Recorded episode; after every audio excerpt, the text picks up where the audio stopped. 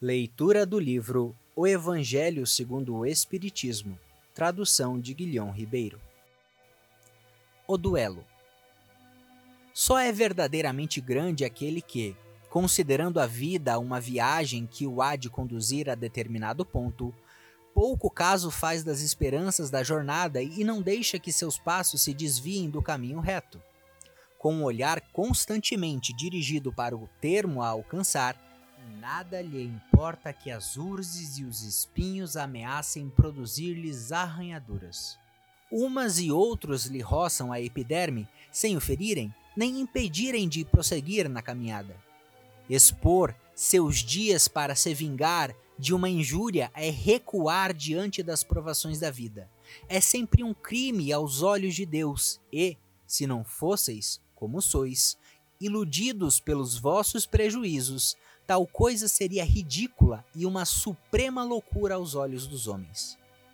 Há crime no homicídio em duelo. A vossa própria legislação o reconhece. Ninguém tem o direito, em caso algum, de atentar contra a vida do seu semelhante. É um crime aos olhos de Deus, que vos traçou a linha de conduta que tendes a seguir. Nisso, mais do que em qualquer outra circunstância, sois juízes em causa própria. Lembrai-vos de que somente vos será perdoado, conforme perdoardes. Pelo perdão vos acercai da divindade, pois a clemência é irmã do poder. Enquanto na terra correr uma gota de sangue humano, vertida pela mão dos homens, o verdadeiro reino de Deus ainda se não terá implantado aí. Reino de paz e de amor, que há de banir para sempre do vosso planeta a animosidade, a discórdia, a guerra. Então, a palavra duelo somente existirá na vossa linguagem como longínqua e vaga recordação de um passado que se foi. Nenhum outro antagonismo existirá entre os homens, afora a nobre rivalidade do bem. Adolfo, bispo de Argel, Marmande, 1861. Em certos casos, sem dúvida, pode o duelo constituir uma prova de coragem física, de desprezo pela vida, mas também é, incontestavelmente, uma prova de covardia moral, como o suicídio. O suicida não tem coragem de enfrentar as vicissitudes da vida.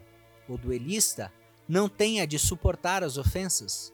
Não vos disse o Cristo que há mais honra e valor em apresentar a face esquerda àquele que bateu na direita do que em vingar a própria injúria? Não disse ele a Pedro, no jardim das oliveiras: Mete a tua espada na bainha, porquanto aquele que matar com a espada perecerá pela espada? Assim falando, não condenou para sempre o duelo? Efetivamente, meus filhos, que é esta coragem oriunda de um gênio violento, de um temperamento sanguíneo e colérico que ruge à primeira ofensa? Onde a grandeza da alma daquele que, à menor injúria, entende que só com o sangue a poderá lavar? Ah, que ele trema! No fundo da sua consciência, uma voz lhe bradará sempre: Caim, Caim, que fizestes do teu irmão? Foi-me necessário derramar sangue para salvar a minha honra? Responderá ele a essa voz. Ela, porém, retrucará: Procuraste salvá-la perante os homens, por alguns instantes que te restavam de vida na terra, e não pensastes em salvá-la perante Deus. Pobre louco! Quanto sangue exigirá de vós o Cristo por todos os ultrajes que recebeu? Não só o feristes com o espinho e a lança, não só o pregastes no madeiro infamante, como também o fizestes ouvir, em meio de sua agonia atroz, as zombarias que lhes prodigalizastes que reparação a tantos insultos vos pediu ele? O último brado do cordeiro foi uma súplica em favor dos seus algozes. Ó, oh, como ele, perdoai e orai pelos que vos ofendem. Amigos, lembrai-vos deste preceito: amai-vos uns aos outros, e então, a um golpe desferido pelo ódio, respondereis com um sorriso, ao ultraje com o perdão o mundo, sem dúvida, se levantará furioso e vos tratará de covardes. Erguei bem alto a fronte e mostrai que também ela se não temeria de cingir-se de espinhos, a exemplo do Cristo, mas que a vossa mão não quer ser cúmplice de um assassínio autorizado por falsos ares de honra, que, entretanto, não passa de orgulho e amor próprio. Dar-se-á que, ao criar-vos, Deus vos outorgou o direito de vida e de morte uns sobre os outros? Não só a natureza conferiu ele esse direito para se reformar e reconstruir. Quanto a vós, não permite sequer que disponhais de vós mesmos.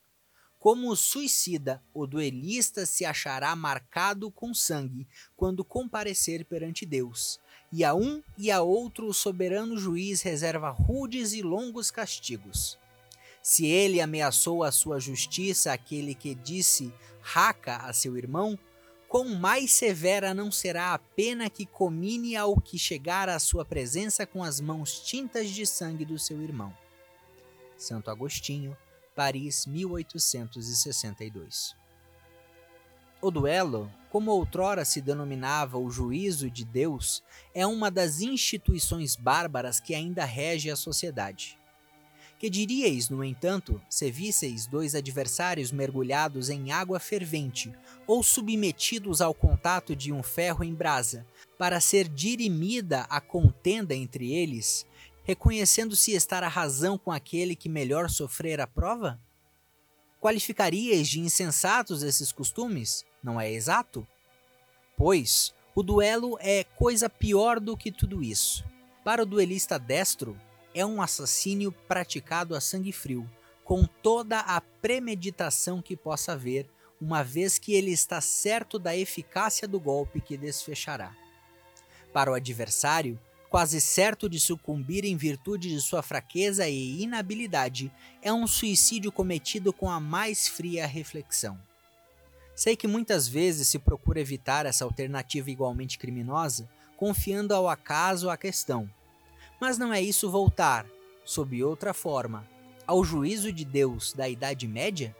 E nessa época, infinitamente menor era a culpa.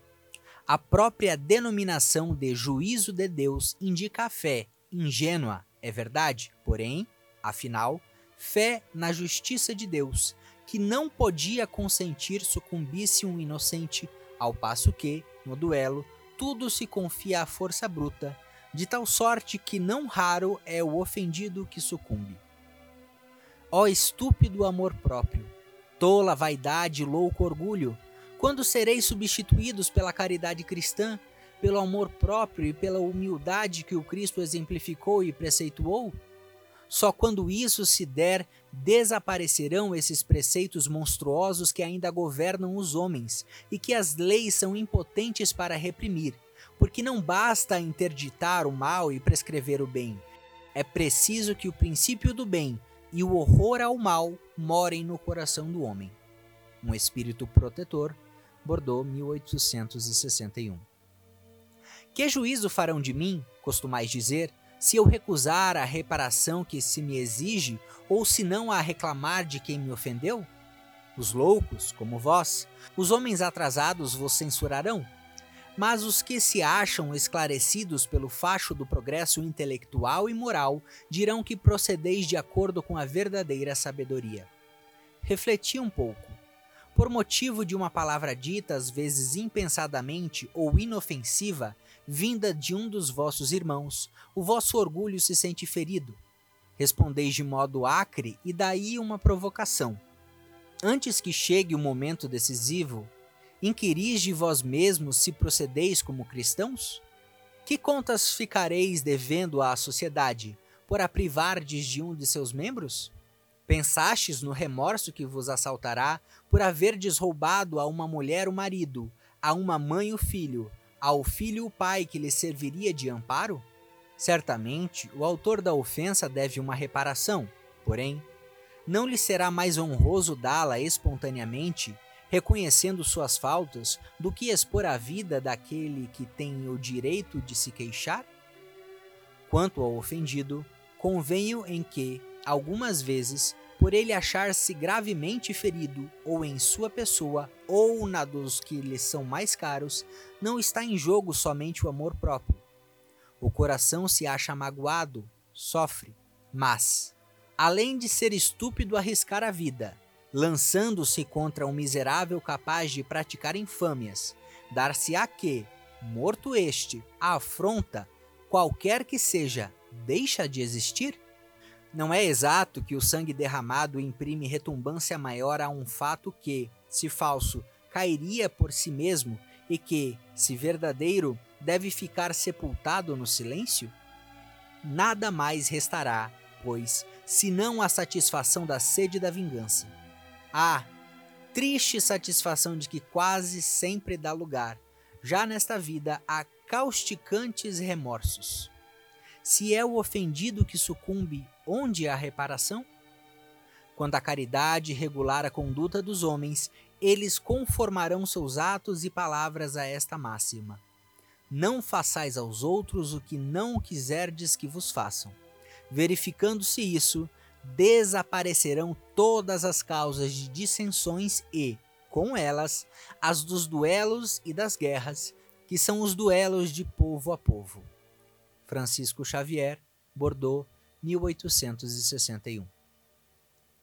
O homem do mundo, o homem venturoso, que por uma palavra chocante, uma coisa ligeira, joga a vida que lhe veio de Deus, joga a vida do seu semelhante, que só a Deus pertence. Esse é cem vezes mais culpado do que o miserável que, impelido pela cupidez, algumas vezes pela necessidade, se introduz numa habitação para roubar e matar os que se lhe opõem aos desígnios. Trata-se quase sempre de uma criatura sem educação, com imperfeitas noções do bem e do mal, ao passo que o duelista pertence, em regra, à classe mais culta. Um mata brutalmente, enquanto o outro o faz com método e polidez, pelo que a sociedade o desculpa.